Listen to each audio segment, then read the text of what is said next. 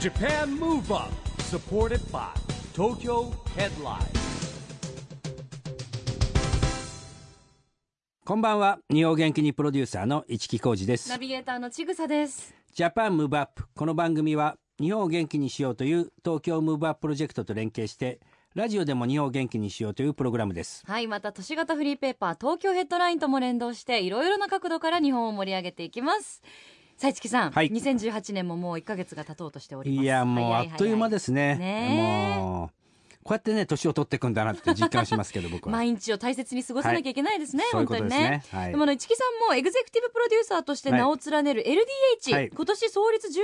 年だそうですねおめでとうございますらしいですねなんかねなんだろうなこういろんなことって一年一年積み重ねだから、うん結構アーティストさんでもあるじゃないですか15周年20周年とか25周年って、なんかこう言われてみないと気づかないもんですよね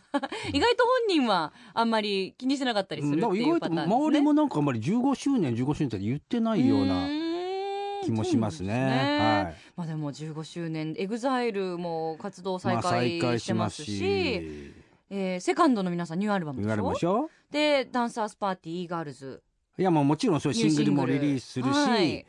ボラランページって若いグループもね、うんこう全国ツアーとかやってますし、はい盛り上がってますよねうん盛り上がってますよでそんな中、うん2018年このグループにも注目でございますいやーまあこのグループはね今年は活躍すると思いますよ、うん、今夜のゲストはジェネレーションズプロムエグザイルトライブのパフォーマー小森隼人さんでございます、ジェネレーションズすごいですものねすごい今ですねよ小森さんね2回目の出演ですけども、はいえー三重県出身の22歳ね、熊本で開催した夢の課外事業にも参加してもらってますけども、うん結構ねジェネレーションズで夢の課外事業行く時は彼が結構ね必ずいるって感じですよね、うんあの明るい雰囲気だし明るいしあのーどちらグループのですね、えーなんて言うんでしょスポークスメうンスポークスマンスポかークスマンっこよくと話担当みたいなね位置づけですね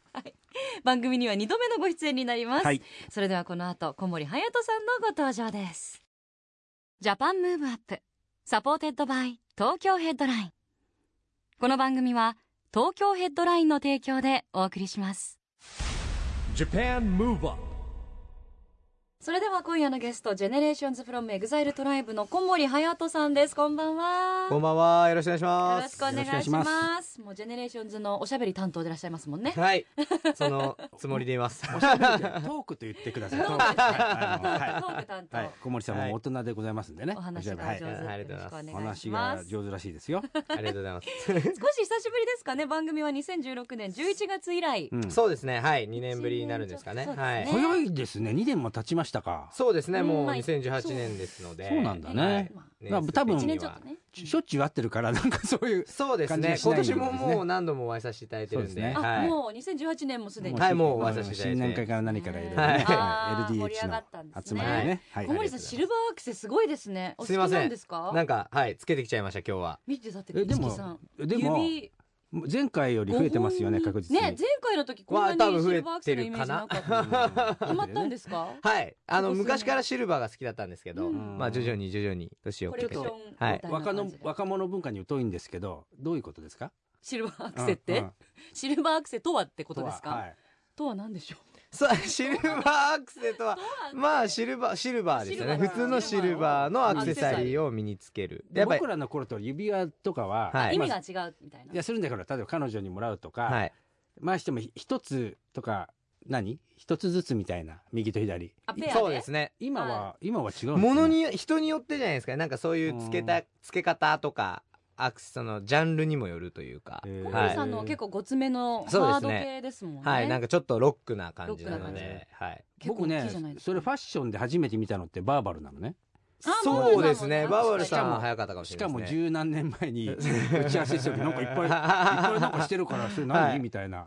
の覚えてそまうですすねバーバルさんはやっぱファッショニスタなんでへーそういうのもはいですよねやっ10ぱ本り中5本にごつめのついてますもんね ねえ何個ぐらいお家にあるんですかこれいやまだまだもっと指輪だけだったらまだにやっぱ20個ぐらいあるのかな今へーはす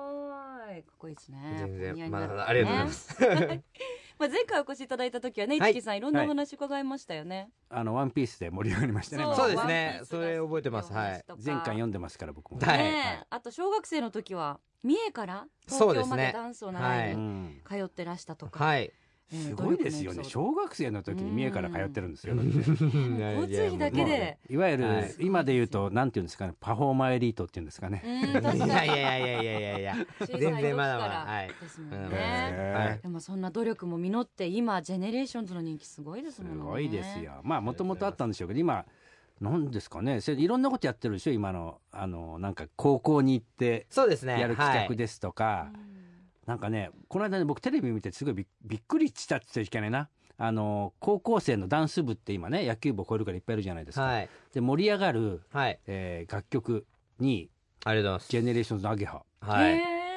選んでいただいて選ばれてて、はい実はあのー小森隼人さんとかね中塚さんはい中塚塚さん中塚ゆうゆうたたはい小森隼人中塚裕太で夢の課外授業で小学校行ったんですよーはい。その時,、行きましたねそはのい時にアゲハをはい教えるって言ったのねはい隼人が。でアゲハってぼ僕からするとはい小学生には難しいんじゃないんですか、みたいな話でやっぱ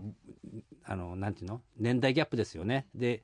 そういう感覚があってこの間テレビ見てたら盛り上がる曲に「アゲハ」って出てて高校生の中ですごい盛り上がってるわけですよ。っていうことは僕が感覚がおじさんだったんだってこと いやいやいや余計もう感じたんですけどいやいやもう本当にありがたすいですごねいですよ。はい実感されることってあります街とかで歩いてたらもう。あのー僕たちそれこそあのさっき一さんが言ってくださったみたいに高校生に直接こう会いに行く、あのー番組をやってたりとかもするので、やっぱりその学生の皆さんからのこう支持だったりとか、まあ、こう楽曲聴いてますみたいなそういう声はやっぱり聞くことが多いなっていうのはあのー思いますね。うんはい普通の生活では普通にまだ穏やかに今のところ穏やかにおお全然僕はまだまだ穏やかな方だなと思ってますね。変装とかはまあマスクするぐらいですかねおー帽子かぶったりマスクするぐらいですけど、うんはい、まだまバレだませんまあ、場所によってですけど、うんはい。あの、でも、まだまだ僕が夢描いてる、あのーうんスター像にはまだまだ程遠いなえとあ。そうは。ちないみにどういうスターが憧れなんですかいや、もうやっぱ、街歩けないみたいな言ってみたいですよね、なんか。えーはい。でもそれは最初の頃心地いいかもしれないだんだんでもさそうです辛いですよね辛くなってくると思いいますよ。や、もう絶対そうだと思うんですけど、やっぱ、この道にいるからにまあは、ねやっぱそういうふうに、一度一度取らなきゃはけいないいね。。あの、慣れればいいかなとうは思ってます、ね。んまあ場所にもよるしね東京とか都市部だとそうだけどまあ中国そんなこともないかもしれないし、はい。でもね最近僕はあのよくその格闘技とかもね、はいあのエリーと一緒に行くんですけど、はい。これがまたこの間なんか誰かわかんないわけですよもうマスクしてなんていうのこうサングラスかけて防止してぼ帽子子してっていうか、もう顔が見えないわけほとんど はで声かけられなかったらわからないぐらいいはいはいなはんい。だけどどどうしたんだろうみたいなそこまでやっぱり隠さないとわかんないのかなみたいな。うんまあ、バレちゃうんじゃないですかですかねあとやっぱ最近ね季節柄こうマスクとか帽子とか一般の方でもするからそうですよよ,、ねり紛れやすいいやかでもしれないもファンの人はそれでインスタとか上げてるから逆にわかるわけ ですよ。なるほどですね。インスタ上げちゃダメですねそうですね。その姿気をつこけないは。の姿はみたいなね。仮の姿だから一応確かね、でもあのヘッドラインも今年一発目の号をまあもうジェネレーションズですよ。はこいれがもうありがとうございますねだってドームツアー決まったんですよ。そうおめありでがととううございまございます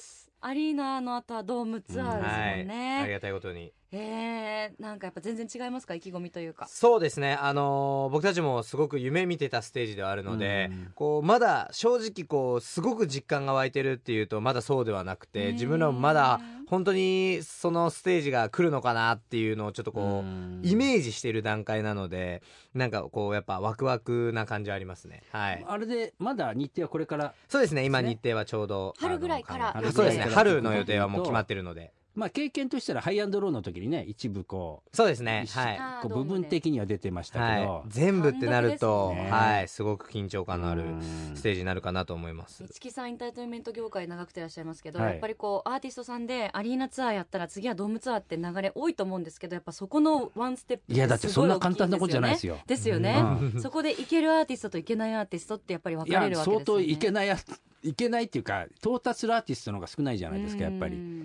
だからそれはやっぱドームってやっぱすごいですよねう。んね。もうじゃあ本物のデビュー何年目ですかっていうことよねえっと、5年目で今6周年ほら。を迎えたとこ6ですね。年で来ちゃ今ってるんだもん、これまたすごいですよ。小学生だったら1年生で卒業するときにはもうドーム行っちゃうん ですよね。年 感覚的にはまあそうですね。はい急成長ですよねしかも日本だけじゃないですから人気はそう、この世界ツアーっていうのがすごいですよ、またありね。がとうございます。昨年ですよねは上い海、台湾マカオニューヨーク LA はい。アジア圏はよく聞くんですけどニューヨークとか LA とかそうですねあのもう行かせていただいてアメリカはのいツアーは結構、今はあのその LDH 自体があのヨーロッパとアジアとあの USA にあの拠点が今はあるのでそういったところでもやっぱこう LDH を盛り上げていこうという意味で、うんその直接やっぱ行くことに一番意味があると思うので、うんこうやって昨年はまあ行かせていただいたんですけども、はい、これ現地でのお客さんの割合ってどんな感じなんですかあもうやっぱほとんどは現地の方がへーあ現地に住んでる、まあ、もちろん今世界的に日本人の方もねいっぱい住んでるはいそうですすねでも本当に現地のそのまあアメリカ人だったらアメリカ人の方だったりとか中国人だったら中国人の方が来てくれることがほとんどですね、来ましたねアジアのジェネレーションズいやいやうんまだまだですけど、えーはいでも今年はあのー中国ツアーも発表になったので、ねはいそういう時ってその行った先々の言葉だったりで少し少し本当に少し一言なんですけど、えーそういうのやったりとかあとは何通訳が入ったりするってことですかもうライブ中はもう本当にあのボディーランゲージみたいなはいとあとボーカル2人がやっぱり一生懸命その語学勉強したりとかうーん MC をこうやっぱこのやっぱマイク持ってやっぱ僕らの言葉なのでボーカルがやっぱ2人がこういろいろとうん率先してやってくださってる感じですね、オはーいディエンスの方ってやっぱ国によって全然反応違ってなあもう全く違いますね本当にびっくりするぐらい違います、はいどこが一番印象的でしたこんな違うんだって驚いたいややっぱニューヨーク LA は全然違いましたねやっぱアジアでは台湾でもやっぱ単独でやらせてもらったこともあるんですけどもそれとは全く違ったこう乗り方だったりとか、ね僕らが思ってるこの楽曲をこう狙いに行ってもあんまり実は刺さんなかったんですけうど、んなんか違うところですごい盛り上がってくれたりへとーかそういったやっぱ、まあ、文化の違いもあるとは思うんですけどそういうのがやっぱり印象的でしたね。へニューヨークなんかどこでやるんですかでもえっともう本当にすごいライブハウスみたいなところあでーなるほどねはい、本当にホールよりももっともっとちっちゃいライブハウスでう、んはいやらせてもらった感楽じです、曲は日本語でパフォーマンスするわけですよねそうですね英語、まあ、イングリッシュバージョンっていうのもあるんですけどそこはいろいろとこう見極めながら日本うんやっぱりこう2度目のワールドツアーだったので、うんなんかこう最初はこう英語だけで攻めていったんですけど、うんうん実はこう日本語の曲を聴きたいっていう人が多かったりとかもしてうんなのでそのバランスは見てこうやったりとかっていうのをしましたね。はいへえーーで英語はいかがなんですかあもう僕はそんな勉強してる勉強は頑張ってますけどまだまだまだまだ勉強だなと、英語難しいですよね英語はやっぱ難しいですあねのちぐささん帰国子女なんで、はいすぐあの喋れるんですよそれはもうお聞きはしておりいまつすもだから僕はいを上から目線で英語に関しては、 ね、扱うんですよねでもねこれからまた多分使う機会増えますもんねそうですね絶対はい勉強頑張っていたあだりがかとうごなざいい とでますすね頑張りますでは そんなこれからのご活躍も楽しみなジェネレーションズのナンバーここで一曲お聞きしたいと思いますどの曲にしましょうかそうですねあの1月1日にベストアルバムもリリースさせていただいたのでそれのリード曲をぜひ聴いていただければなと思いますはいでは曲紹介お願いしますはい、えー、1月1日リリースになりましたベストジェネレーションからこの曲をお聴きくださいオーライオーライですどうぞ Japan Move Up あげあげですねはいありがとうございますご自分でも自分の曲って聞いたりするんですか全然聞きますね、えはいープライベートでプライベートでも聞きますはいじゃあもうオーライオーライもかなりはもう聞いてますねやっぱこの曲はすごいこう僕たちのこの2018年のこう勢いみたいなのを象徴した楽曲なので、うんなんかすごくやっぱこのまあオーライオーライって言ってるぐらいなんでまあ何でもいいよみたいな僕らだったらこうなんか物おじしないよみたいな、うんそういった意味も込められた楽曲なのでものすごくこう何ていうんですか僕にもエネルギーをくれる楽曲ですねうはいん、日本中にエネルギーね届けたいですね、お送りしたのはジェネレーションズプロムエグザイルトライブオーライオーライでしたラジオで日本を元気にするプログラム「ジャパンムーブアップ一木工事とちぐさでお送りしていますそして今夜のゲストはジェネレーションズフロムエグザイルトライブの小森隼人さんです後半もよろしくお願いしまおす願いしますお願いします。はい。まもなくですね、ピョンチャンで東京オリンピック・パラリンピックっていうのが始まるんですよね。はいなんか注目してる選手とか競技あります僕ですか、あ僕ちょっと実は競技にすごく疎くてですね、ううんなんか逆に教えてもらえればなぐらいのテンションで来たんですけどあー今あウィンターー。ウィンター、だからあのジャンプ、ねジャンプとかスケートと日か。そうですよねなんかニュュースではすごい最近見るんですけど、確かにね、あの、夏のオリンピック・パラリンピックの方がね、どうしてもいろんな華やかな競技があるように見えてね、はい、えーっていう感じがあるんですけども、結構ほら、ジャンプとかが強いし、うんやっぱダイ今ナミッ年クな話題のあの、競技ありま日すし本ほら、ジャンプの葛西選手。はい笠井紀明選手すごいですよね、この人ね。ねえあうとん華麗な競技も多いですしねウィンターはね、スケートとかあね、そフうィギュでアすねスケートとかね。で何よりもねこのはいピョンチャンが終わるといよいよ次はね東京ですよ2020そうですね2020って年いう盛り上がりがねバーッと上がってくるんじゃないかなって今言われてますけどねああそうですね、うんはいちなみにあの小学生からもうダンス一筋で他のスポーツは全くやられなかったんですか、全くあどこの部活にも所属したことないです僕はいもうなんかダンスで手一杯イメージサッカーやってそうなやっイメてージそうがある本当ですかそれは野球よ多り分はサッカーっぽいそ感れじがはする多分ジェネレーションズがつけてくれたイメージですねあー僕に多へ分ーそうなんですね、はいじゃあもう一筋ですはこいこそまでう来ですてね やってきたので、はい、えーえメンディーは野球で野す球ですよね、はああなるほどねなんでサッカーだと亮太くんがうんなるほど、はい片寄亮太がサッカーですねねはい片寄亮太くんなんかサッカーしてるイメージないんだよななんかな、ううんん、 でもずっとうんずっとサッカーですねなんかほら貴公子みたいな感じだからそうですね テ確かにニそれはスもうテニスのおじさんああなるほどうんそうですね はいそういうイメージあるかもしれないですねうん王子様系のイメージ体は育は別に得意だったんですいかそやれとも僕体運育動自体神経が悪いので出たはいえ運動でも神経今悪いねちょ人っとダンス逆上手くないにですよいや運動神経悪い方注目上がってるじゃないですか、今はいなんそうなかのちょっとなんで、可愛らしいっていうえー人気っていうか運動神経悪い芸人さんとか違うそれは多分周りのいい人に比べて悪いって言ってるだけで悪いえどうですいやいやいや球球技とか本当にできないタイプ本当にできなでいすかタイプですねわはあいちょっと見てみたあのいやったことがないのでやったらできるよじゃあでも結構体育でもはいできる男の子たのちの方がやっぱやっぱすごかったですうねん僕はこうやっぱ盛り上げに徹するタイプというか取り巻きっぽい感 じが応援はすごいはいはいプロの取り巻きみたいなもんだったんでへ ーはいええまあでもね小はい学校からダンスを始めて何年ですか今もう11年とか1年かでまあまあこれから長いいですからねそうですねうんはいまあちぐささんもねダンスやってたぐらいですからそうそうなんですよねうんなんですかだからえなんだでからななんかんですかさあのじダンスちょっと復活しようかなんか言ってませんでしたこの 間だかもうそれあね本当ですか構造もねここ10年ぐらいずっと復活しようかなって言いながら復活してないんですけどらねなんかの多分公開収録とかよくやるんですよはいだから誰か来てもらった時に一緒に踊らせちゃうっていうのが一番いいかなとああそうですえねーなんかそこに向けてやり始めればこれ何年か前かなり前に岡山で、はいえー哲也さんが来た時にちょっとやったわけですよ、はいあーやらせようと思ったのにねやらなかったのやんないいや私はちょっなと無理んだかんだみ言ったていなちょっとヒールなんで無理ですとか言ったりとかちょっと今日服がちょっとあれなんでとか言って言い訳してね まあいきなりっていうのもなかなか緊張しますよ ねまあ今年はね、ぜひチャ今レンジ年してほしこいはそは、いはい、2018うーん前向きに検討します、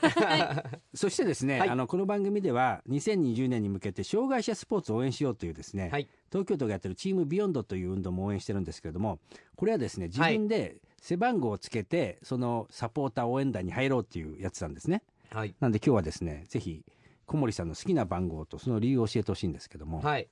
やっぱ僕は7という数字にすごく強い思いがありまして、えーまあ、ジェネレーションズ自体が7人7な人ので、うんこう、やっぱ今までここに来るまではすごくこの7人でチームワークを持ってやってきたっていうのもあるので、やっぱ7番っていう数字がすごくいいかなと思います。なるほどはい。なんかこう障害者スポーツとかパラスポーツとかと接点ってありました僕は直接は特には、うんはい。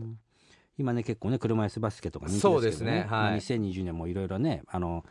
っぱ障害者スポーツパラリンピックスポーツがね、えー盛り上がんなきゃいけないと言われておりますんでですね、はいえーぜひ引き続き応援をいただきたいと思います、はいお願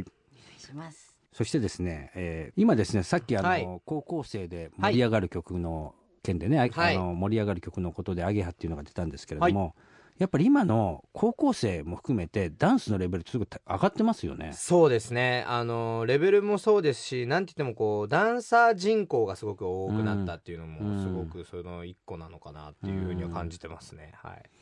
だってね僕はこの番組で何回もねや高校は野球部の人口を超えたって言われてるわけですよはい。でも比率的にはやっぱり女性の方が多いですよねああ、もう全然女性の方が多いと思いますね。うんはい。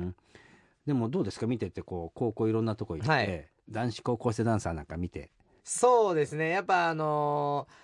ーやっぱそういう話を聞くといろいろそのやっぱ男の子が少ないっていうことに関してすごく悩みを持ってる男の子も実はすごく多くて、はいやっぱ女子の方が多くてあの男子はっていう子がやっぱすごく多いんですけどそれでもうんなんかこうつなげちゃうものって何かって言ったらやっぱダンス音楽だと思うのでそうですよねなんかそこのこう素敵さだったりとかっていうものに、きっとこのなんか高校卒業してから気づくことってきっと多いと思うので、うんなんか今やってることに意味があるんじゃないかっていう話はよくしますね。なるほどはいね、多分ねあの他のスポーツと一緒で、もしかしたら男子ダンス部と女子ダンス部、分けた方が男の子入りやすいかもしれないです、ね、そういうことねあー結構ねそういうのもある女子がすごいやっぱ今多いから多いですよねなんか発表とかってなると、うん女子が主導権握って、ああのー男の子はこれダサいなこれちょっと女子っぽいやりたくないなってことも女子がやっぱ多いとああまあそそのう意いうの見ににってことです よねあんまり意見できなくて確かに僕もいろんなダンス大会の審査員やるんですけどそうなんだよね学校対抗っていうと圧倒的に女あ子が多いじゃないですかの女子が多いじゃないですか、うんところが個人とかグループ参加になると意外と男子がいるんですよね、ううんんだからそういうことかもしれないですよね、うんもしかしたら。よっぽどこう理解がある女子で、はいはい同じ方向性で例えばこういうヒップホップが好きって息が合ってる意見が合ってる男女だったらねううんまくいくんですけど多分そうなねのかもしれないですね違い違っはいたら分けてみた方がいいかもしれないなるですほどねうね。まあそして隼人さんの学生時代のあだ名がブッチャーだったということなんでですどういうことですかこれ僕はなんでだったんだったっけななんかアブドラザ・ブッチャーって僕はプロレスラー知ってまあすけど、多分そうですねぶそのブッチャーから来たというかなんかジェネの時うに、んなんかその小学校の時にもやっぱ丸米で、うんちょっとこうやっぱ他の子よりもでかかったっていうのもあったんで、えなんかそういうのから多分ブッチャーって呼ばれてたかなっーブていうッチャーってあのジャイアント馬場さんとねいろんなあの逸話を残した知ってますプロレスラー。はいここチョップチョップがあった時がは いそう そ首元のチョッうプよくよく知ってるじゃないですか、うんだからプロレス好きでブッチャーの真似してたらブッチャーとかよく言われるね人はいましたけ どうんなんかそういうのもあったかなとう思いますね。んはい。まだまだお話つきませんけど、えーお時間がちょっと迫ってまいりましたので、はい。ぜひ今後小森さん何かやってみたいこととかそうチです、ャね。レンジしてみたいこととか目標があれば、はいお聞かせいただければあと思のいま今す。年2018年はあのジェネレーションズはまずは上半期に中国でのツアーがあって、うんその後にはドームツアーも控えているので、うんちょっとまたこうジェネレーションズとしてすごくあの飛躍の年になりますしこれを成功させることによってすごいターニングポイントの年になると思いますのでなんかこうチームとしての新しいこうまたこうドームを終えたその先の新しい目標みたいなのも見定めつつ個人でもこうやっていろんなところでジェネレーションズだったりとか自分たちだったり LDH のことを発信できるようなそういったなんか力をつけていける2018年にできればなと思ってます。ありがとうございます。はいそれではもう一曲聴きながらお別れしましょう。どの曲にしましょうか。はい、えっ、と、ムーンムーンさんのレッド・イット・シャインにうん。したいと思います。まさかのご自身の曲ではなく、はい、ちょっと、やっぱ、ムーンムーンさん昔からすごく好きで、学生時代からものすごく、あの、実はファンで聞いてたのえで。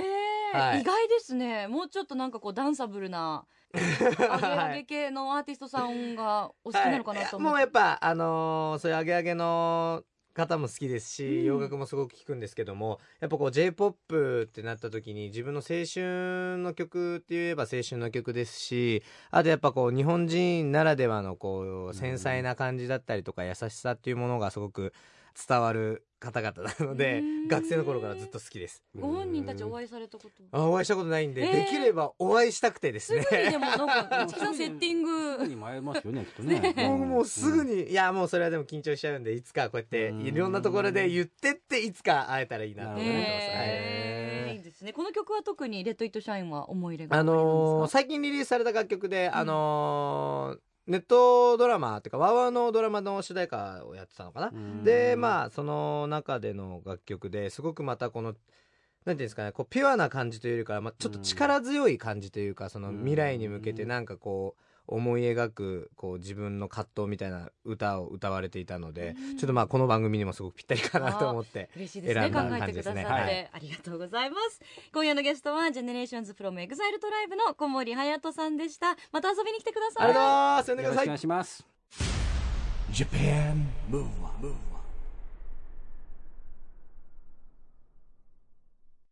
今日はジェネレーションズの小森隼人さんに来てもらいましたまああの本当にね、えー、小森隼人さん僕もね仲良くしてねいろんなことやってるんですけれども、うんまあ明るいですよとにかく。ねえ、だからやっぱムードメーカーっていうんですかねムードメーカーなんかチームに一人やっぱ小森さんがいるとがいるとめっちゃ明るくなる感じ。そうそうそうなんかこう辛いことがあってもうん前向きに取り組めそうな感じしますようんそね,、うなんですよねうんだからきっといいチームワークができるんでしょうねできるとジ思ェいまネすレねーションズね、はい今年本当に楽しみですさあそしてここで毎月第2月曜日発行のエンタメフリーペーパー東京ヘッドラインからのお知らせです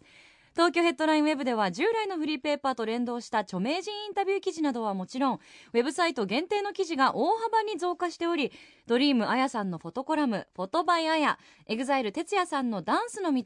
黒田祐樹さんの「ハイパーメディア人生相談」黒谷友香さんの「友香のもと」などなど著名人による連載コラムお届けしていますこれらの情報をいち早くゲットしたいあなたはツイッターの東京ヘッドラインアカウントで情報発信を行っていますぜひフォローしてください紙面の発行のお知らせやイベント告知プレゼント情報などもアップしています気になる方は今すぐ東京ヘッドラインウェブツイッターアカウントチェックしてくださいねということでジャパンムーブアップお別れのお時間ですが次回も元気のヒントたくさん見つけていきましょうは、はいい、2020年に向けてますます日本を元気にしていきましょう、ジャパンムーブアップお相手は市木浩二とちぐさでしたそれではまた来来週ジャパンムーブアップサポーテッドバイ東京ヘッドライン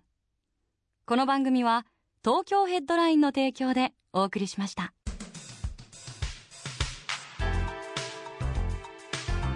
Japan Move Up